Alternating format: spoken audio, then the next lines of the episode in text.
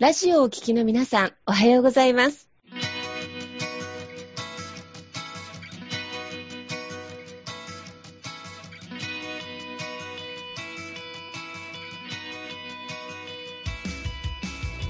FM 那覇より毎週日曜日9時30分からお届けしております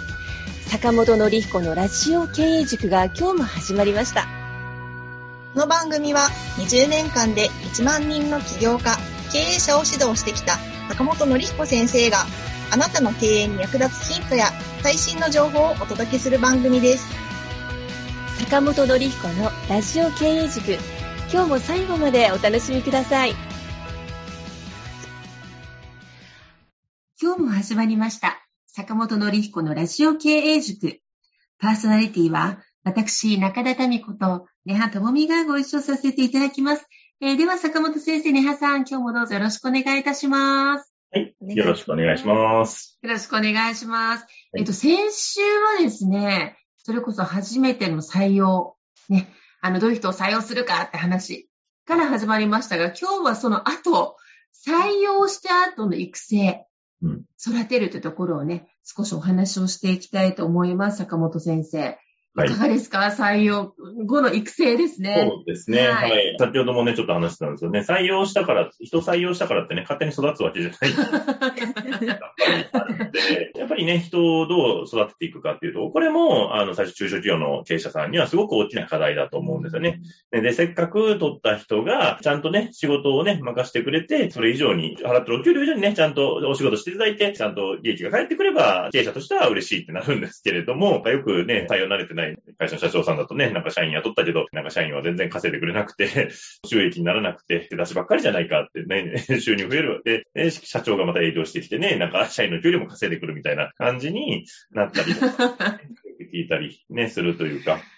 ね、で、せっかく雇ったのに結局ね、何ヶ月かしても辞めちゃうみたいな感じで、なっちゃうと、まあこれはね、経営者にとってもね、大変ですけども、あの、入った社員さんにとってもね、すごく不幸になっちゃうことなので、お互い不幸になっちゃうところなので、うん、この入った後、どういうふうに育てていくのか、で、どういう仕事をね、あの、任せていくのかっていうところを、まあしっかりね、あの、これを、やっぱり経営者もそこ勉強しとかないとですね、これわかんないんですよね。うん、うんで、ただ勝手にやっといてって言ってもなかなかね、やってもらえなかったりすることっていうのはこれ非常に多いので、まあそこをね、まあ教育っていうところをまあどうしていくかっていうところを今日ね、お話できたらなと思います。これももう教育のプロでもある中田さんの経験もね、踏まえていろいろお話しいただきたいなと思います。はい。ありがとうございます。はい、確かにそうなんですよね。人って勝手に育つって思ってらっしゃる経営士さんちょいちょいいらっしゃいまして、なんでやらないんだとか、はい、あの、あと、でもそこに大きな過信があるのが、えー、大体中途採用とかね、ある程度キャリア持った方の採用も結構多いと思うんですけれども、やれると思ってぶん投げるっていうね。なんかね、さん、なんか今までの経験で思い当たることなんですか？ああ、ありますね。なんか、それこそ、あの、うん、求められてることがわからなくって、うんうん、でも、なんでやってないの？みたいに、あの、私も言われたことあるんですよ、やっぱり。でも、えー、な、いや、わか、わかんなかったっていう、本当にわかんなかったしか言えなくて そう、本当になんかできると思ってたと思って多分、あの、上司は私に投げてきてたんですけど、なんかそれをやらなきゃいけないことの中に私には入ってなかったとか、そこもなんか全然コミュニケーション取れてなかったなとか、今思い出したりしました。はい、ありますよね。これあるあるですよね。そうなんですよね。特にあの、やっぱりこの起業して、まだね、10年、20年とかにならない会社さんの場合は、初めての採用ってさすがに新卒採用ではなくって、うん、ある程度経験踏んだ方からも一緒にお仕事されていかれる採用があると思うんですけど、このできるだろうっていう過信がですね、非常に最終的にね、エラーを生むケースが多いと言われております。うん、はい。というのが、実はこの転職とかってですね、あの人生の中でのストレスをかかる瞬間、ベスト3に入るって言われてるんですね。ああ、新しい環境に入ってきた社員さんも不安。なぜか、前にいた世界とまたね、やり方が違うので、はい。なんだけれども、社長としてはできるものだと思って任せている。で、蓋を開けたら、間違ってたわけじゃなくて、どうもやり方が合わなかった。うんうん、で、時にストレスが増大しちゃって、結局早期離職になっちゃったりとか、仕事慣れてきた頃に辞めちゃったりとかね。で、そういうことを繰り返してる会社さんって意外と多かったりするんですよね。うん。なので、この中途採用の場合でも、例えば何かの業務をね、一緒にやるときには、以前のやり方を確認してあげる。で、社長が思うところの理想とか、そのね、会社さんのやり方と違うところがあれば、そこでコミュニケーションって話し合っていく。で、そこで課題解決をしていく。で、その都度ごとに最後の進捗状況を確認する。ね。これはですね、新卒採用じゃなくてもですね、やっぱり最初の一定期間、せめて何週間、1ヶ月はですね、やっていただきたいアクションです。これをやるかやらないかで、最後のですね、エラーと手間が大いに変わってくるっていうところでしょうね。うん坂本先生いかがでしょうか？そうですね。あの、やっぱりね、そこを最初、中途採用だからね、経験があるからとかって言って、油断してると、やっぱり自社のね、やり方ってまた違ったりとか、考え方が違ったりってすごくあると思うので、なんかそこをやっぱりね、中途で経験者だからっって油断しちゃうと結構良くないなっていうのはすごく感じるというか。で、やっぱりそこをね、コミュニケーションがやっぱり一番すごく大事になると思うんですけど、中田さん的にはね、これまでの経験、そのコミュニケーションってどれぐらいの頻度？結構頻度が皆さん、やっぱり社長さんで気になると思うんですよね。やっぱり忙しい、どうしても仕事を抱えてて忙しかったりするので、じゃあその雇った人にどこまで投げれるのかがやっぱ気になるので、どれだけ自分がそこに関与しないといけないかが結構気になると思うので、その頻度ってどれぐらいなのかをちょっと参考までに教えていただけると嬉しいなと思うんですけども。はい。基本的に組織でを自分で持ってがっつりしていたときには、えっ、ー、と、1日あたりにな、社員が10人、20人いたとしても、声をかけない社員がいないっていう形にはしてましたね。はい、はい、はい。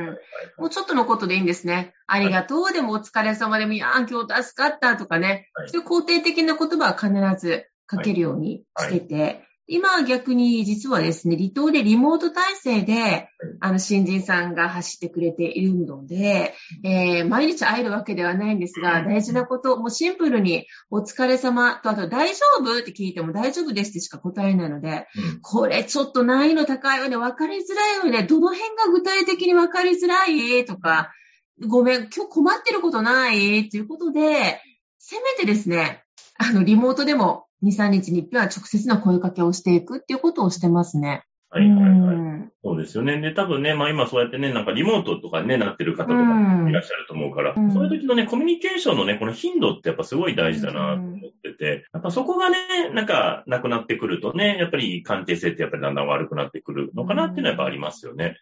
ありますよね。でもやはりあの、うまくいってる社長さんとか、まあ責任者さん、一つ共通点があるなと思うんですけれども、うん、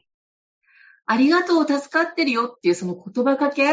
お疲れ様っていう、あの、やっぱりこの人って基本的にね、認められたい、期待されたい、大事な人だと思われたいっていうのがね、特にやっぱね、あの、社長さんやね、あの、上司から褒められると嬉しくないわけがないので、うんうんうん。だからやっぱりそこで、あの、お互いにコミュニケーションですね。はい。そこをね、あの、日々やっていく。今日コミュニケーションを頑張ったからって言って、あの、コミュニケーションって言うと、氷と一緒でですね、やっぱ時間の経過で溶けてしまうんで、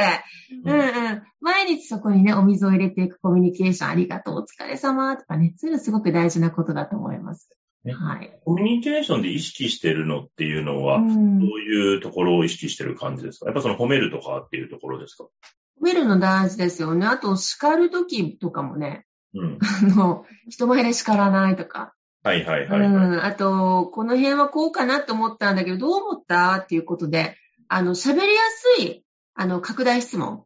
うん。うん。うん、どうする？とかではなくて、どう思った？どう感じた？やりづらかったよね？なんて、ちょっと話しやすい環境の声かけをしてあげるっていうのも、はい、あの、要は経営者とか採用者ができる一つのコミュニケーションのコツとは言われてますね。うん。ああ、そっか。どうするとかってなっちゃうと、なんかまあ、もうするかしないかみたいなそうそう。感じになるっていうことですかね。うん、うん。だからこう、失敗を許せるんだよっていう、安心安全な場である、共有して、ちゃんと一緒に解決していくんだっていう姿勢の中で、やっぱり拡大質問というかね、答えやすい質問を投げていくっていうのも、まあ、育成側には大事なポイントだと思います。はい。褒める頻度は、やっぱり1日1回は最低でも褒めるみたいな、そあ、それ心だ。これね、うん、そうなんですよね。とはいえね、なんかまたそうなると義務的になっちゃって疲れちゃうんですよね、夕飯をね。はいはいはい、はい。うん。だけどやっぱりこの、まあ、社員さんがね、最初は数人、だからもう毎日みんなと会話すると思うんですけど、これが大所帯になってくると意外とね、この社員にはよく喋ってるけど、この社員とはよく喋ってないって場合もあるので、うん、そこはちょっとチェックをしないといけないですが、うん、今日はあの企業、まあ企業からしばらくして初めての採用育成ということの話をしているので、褒めようって頑張るんではなくて、気づいてあげられる自分作りをしていくっていうのも、まあ経営者、育成者には大事なマインドですね。はい、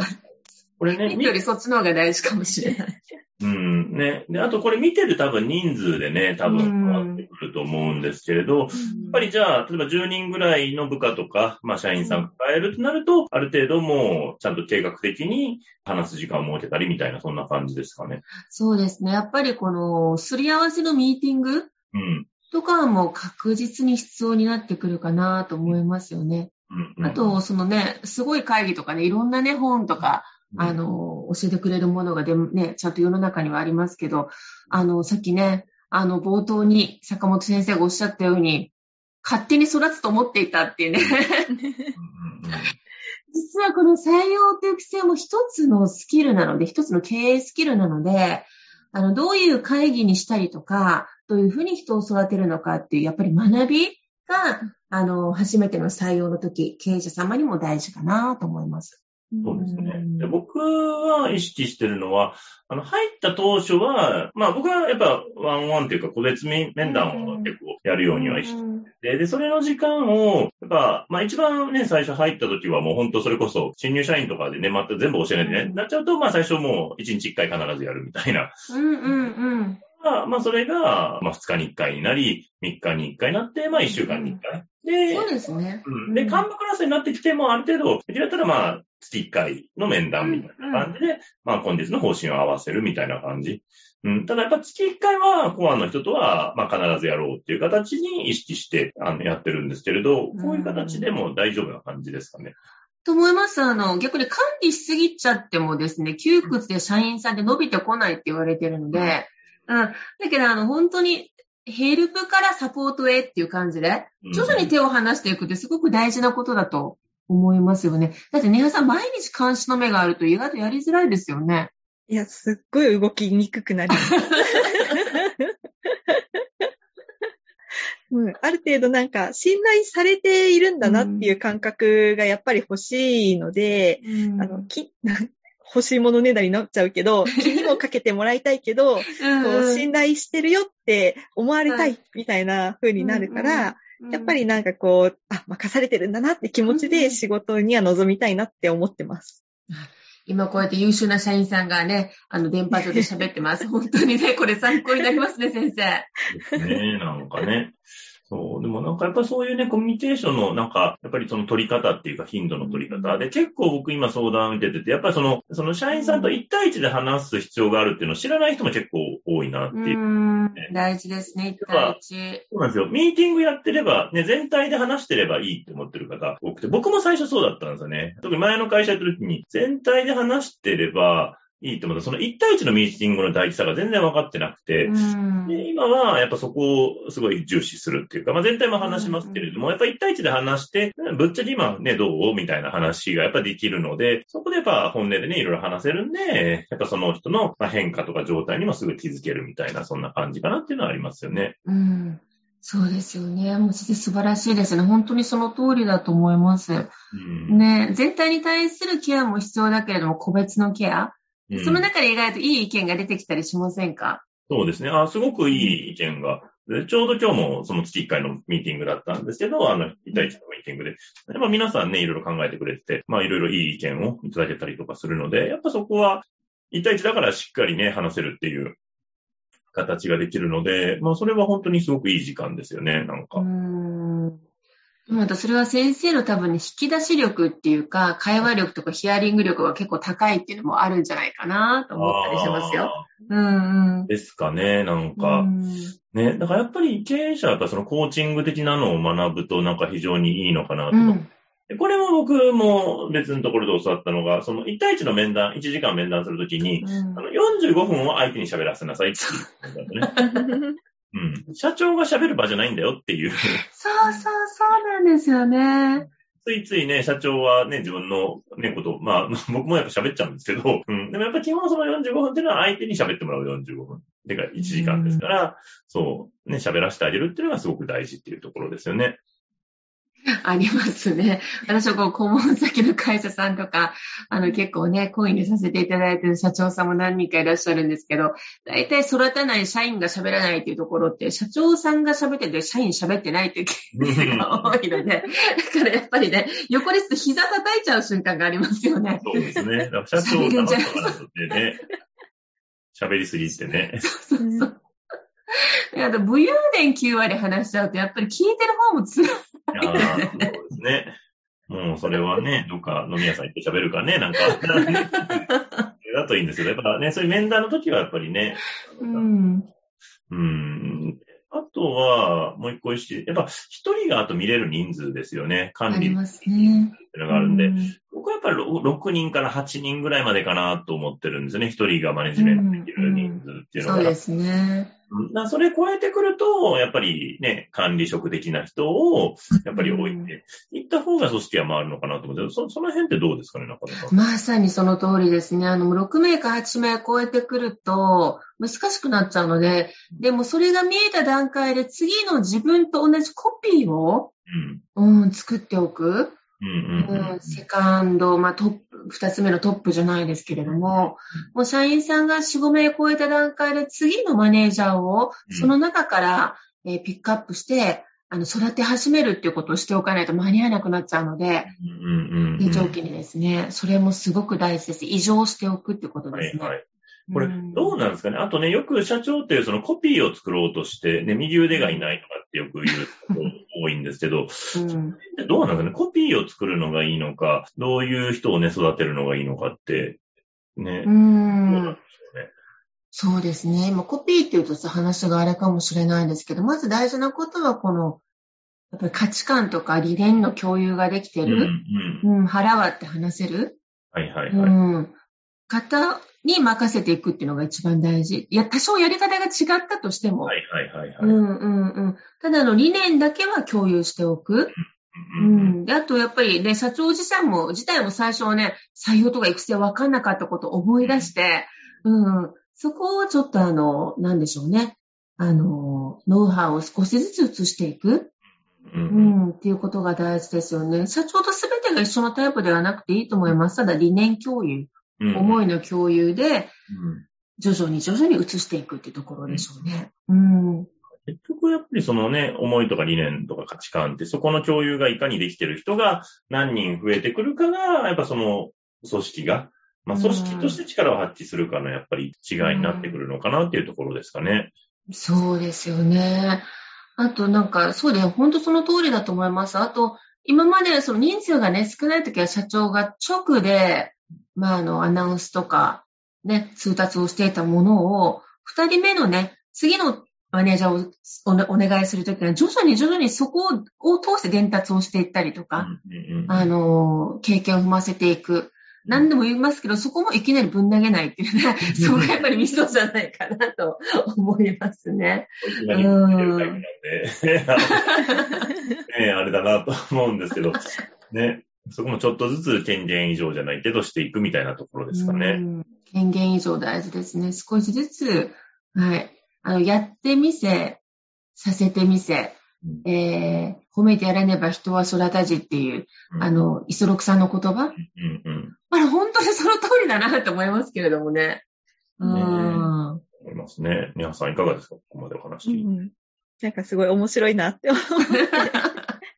聞いてました。やっぱりなんかその信頼されて、ね、任されているのと丸投げは違うんだなっていうふうに 思ったり、あとはなんか私も自分の会社でどうかなって今こうふと思ったんですけど、やっぱりなんか社長と私も直接話す機会って本当にないんですよね。中小企業っていうのもあるんですけど、でもなんか必要なことがあって、こうメールを送ったりすると、すごくレスポンスが早くて。おー、素敵。本当に一言なんですよ。わ、うん、かりました。ありがとう。みたいな感じで来るんですけど、やっぱその速さとか、ありがとうの一言って、やっぱり嬉しいなって思ったり、うん、その姿勢がやっぱ社員さんに伝わってるなって。だからこそ他の社員さんもレスポンスすごく早いし、なんか困ったことあったら誰かが助けてくれるみたいな組織になってるので、やっぱそういう、あの、ね、まあ、言葉で伝えていくのももちろんだし、姿勢を見せていくっていうのも大事なのかなって思いました。素敵な社長さんですね。でも、うん、その社長さんのあり方とやり方がやっぱりね、いい意味で伝染していくんですね。うんうんうん、きっとね。いやー、素敵素敵。なんか今シンプルだけどすごく学びがありましたね、先生。ねいや、本当に大事だと思いますね。なんかそういうね、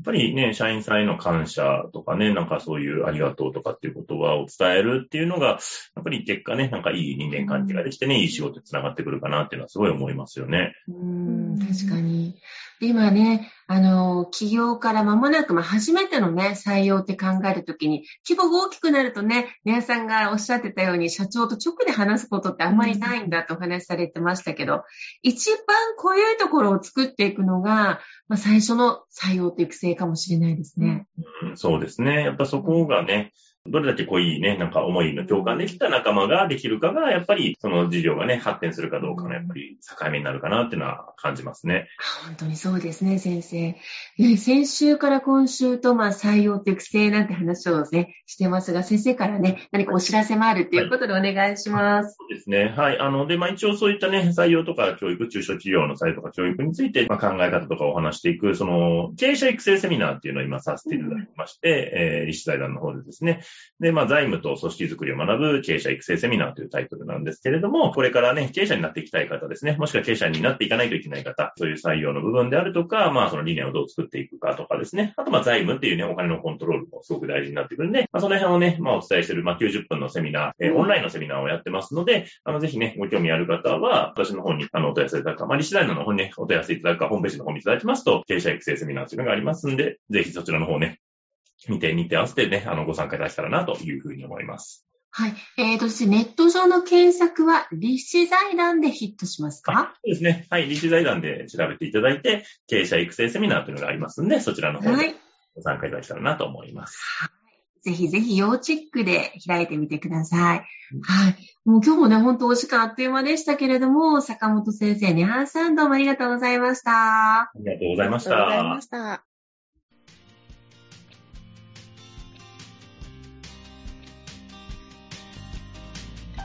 この番組では企業や経営についてのご質問を募集しております。こんなことで悩んでいます。